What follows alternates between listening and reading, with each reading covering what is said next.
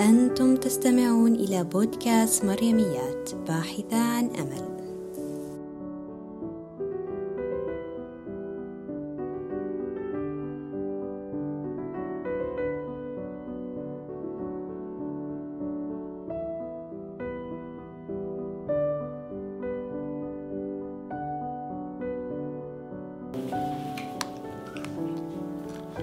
I mean, at a certain point, there's nothing. So it's not rational to be afraid of death. I now think that is not a good statement.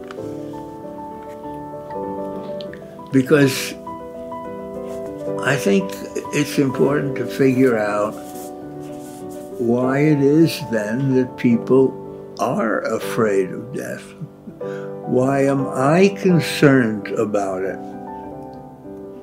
My argument was there's no good reason for it. My sense of realism tells me, well, no good reason or not, it is something that haunts me, the idea of dying soon.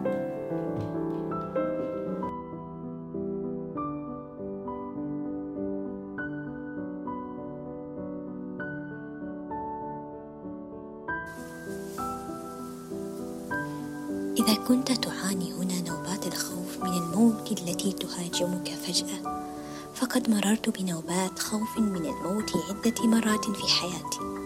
فكانت تجربة مرهقة نفسيا وذهنيا وبدنيا بشكل كبير.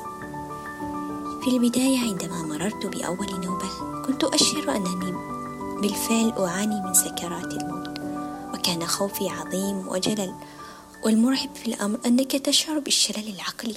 أنك لا تعرف ماذا تفعل وأين وبمن تحتمي وبالفعل كاد قلبي أن يتوقف من شدة خوفي.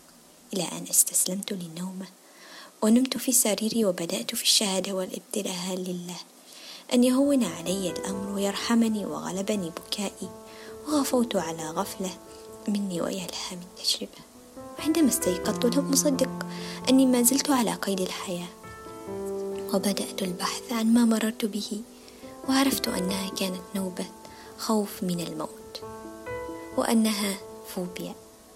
وعرفت كيف أستطيع التغلب عليها بأن أمنعها من أن تتكرر في بداية حدوثها وطريقتي هي.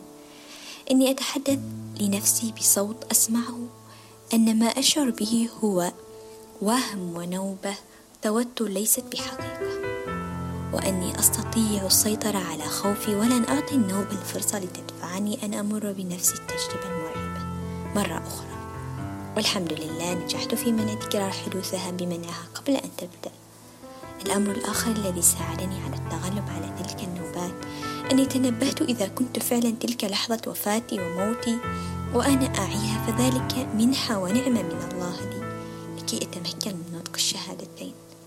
وتكون آخر كلامي من الدنيا.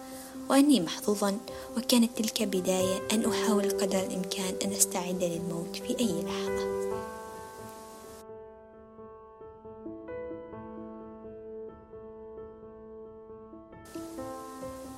يقول محمد إبراهيم ومن قد يخشى الانتقال من حياة إلى أخرى؟ إلا إذا كان يملك تصور خاطئ بالأساس عن تلك الحياة. يخبرنا التاريخ أنه ما من قوم أيا ما كانت معتقداتهم إلا وأن لهم تصور عن الانتقال إلى الحياة الأخرى. لاحظنا أننا نقول حياة أخرى. ونتكلم عن انتقال وليس موت.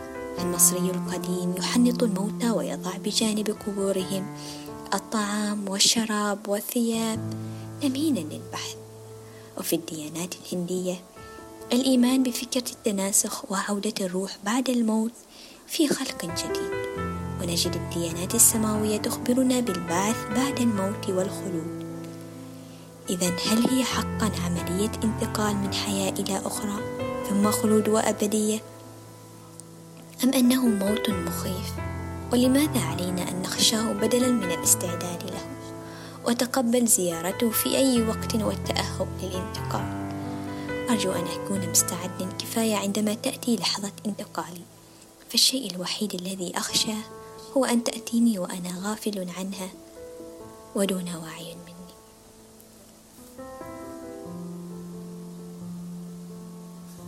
وهناك سؤال فلسفي آخر. هل الموت شر؟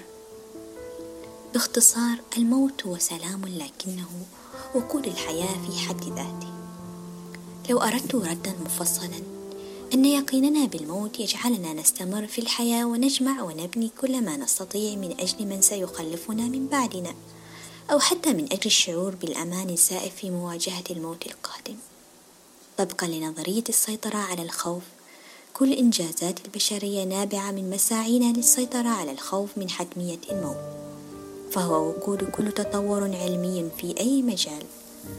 فلو نظرنا في ملحمة جامش أقدم الملاحم المسجلة في تاريخ البشرية. ندرك أن الملحمة كانت كلها سعيا منه للخلود والهرب من الموت. لكنه في النهاية فشل وعلم أن وعلم أن الموت قادم لا محالة. لكنه أدرك أن الخلود لا يعني الحياة وإنما الخلود يكمن في النفع الذي يفعله من أجل شعبه وفي, أس وفي سور بابل وأبراجها العملاقة وفي الآثار الباقية تنافس جريان العصور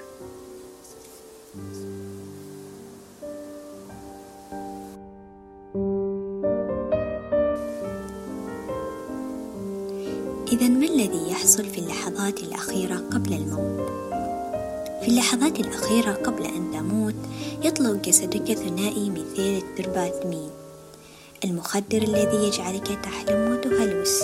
وهذا المخدر موجود عند جميع الحيوانات إنها ليست خدعة تطورية من أجل البقاء.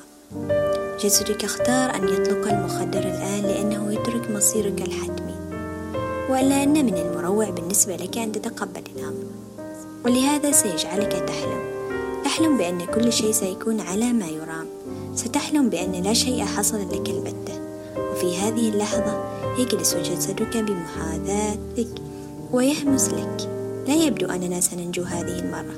يشاطرك السيجارة الأخيرة وأنت تسترجع الماضي قبل الرحيل قريبا عائدا إلى الأثير الذري.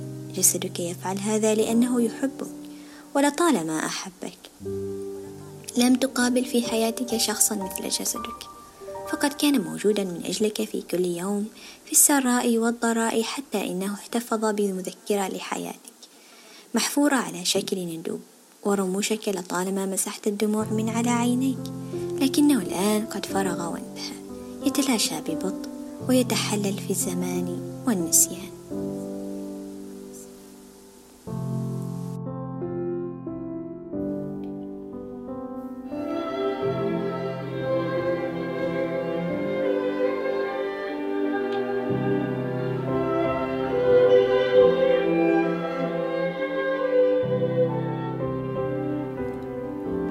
If I had to say, if I had to say something, I would say that loneliness and absence is absolute part of my life. And that has to do with my wife.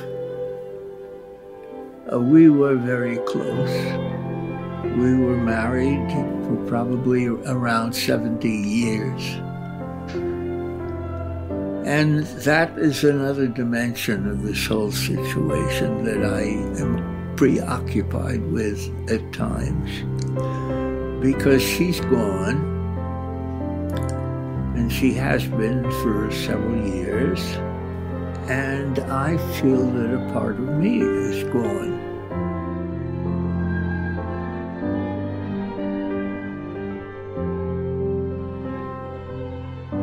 We worked together and traveled together. We were happy together. I know how fortunate I have been to have had a happy life. But half of me is gone.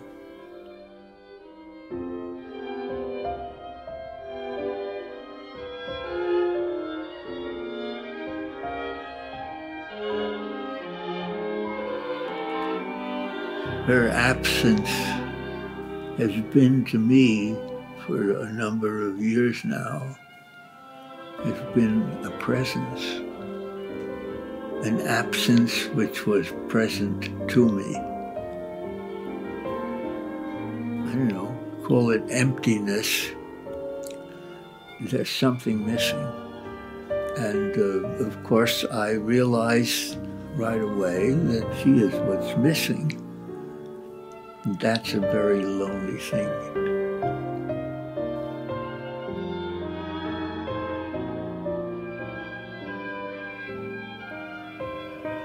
I was with her even when she was dying.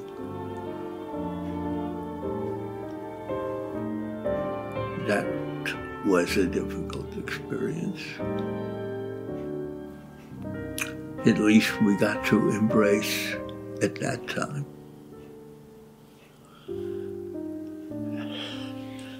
That's something I used to listen to with Leslie right here.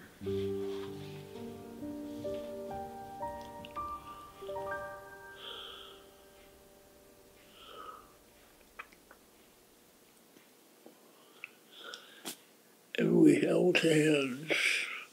Death. It's a frightening thought. It's something I don't want to, happen.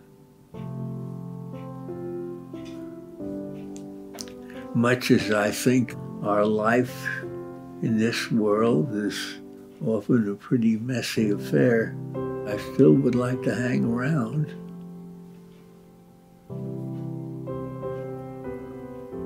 I don't know the basic reason why I should want to or the basic reason why I should be afraid of it.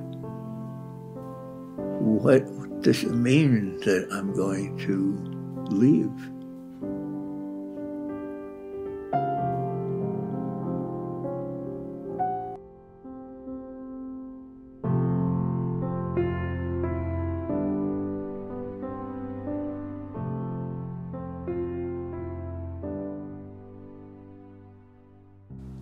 شكرا لكم للاستماع إلى مريميات باحثة عن أمل. إذا عجبكم البودكاست لا تنسوا تقيمونا على المنصة اللي تسمعوا منها وتعليقكم وردودكم دافع لي إلى المضي قدما. شكرا لكم ودمتم بخير وشاركوا الحلقة لأحبائكم.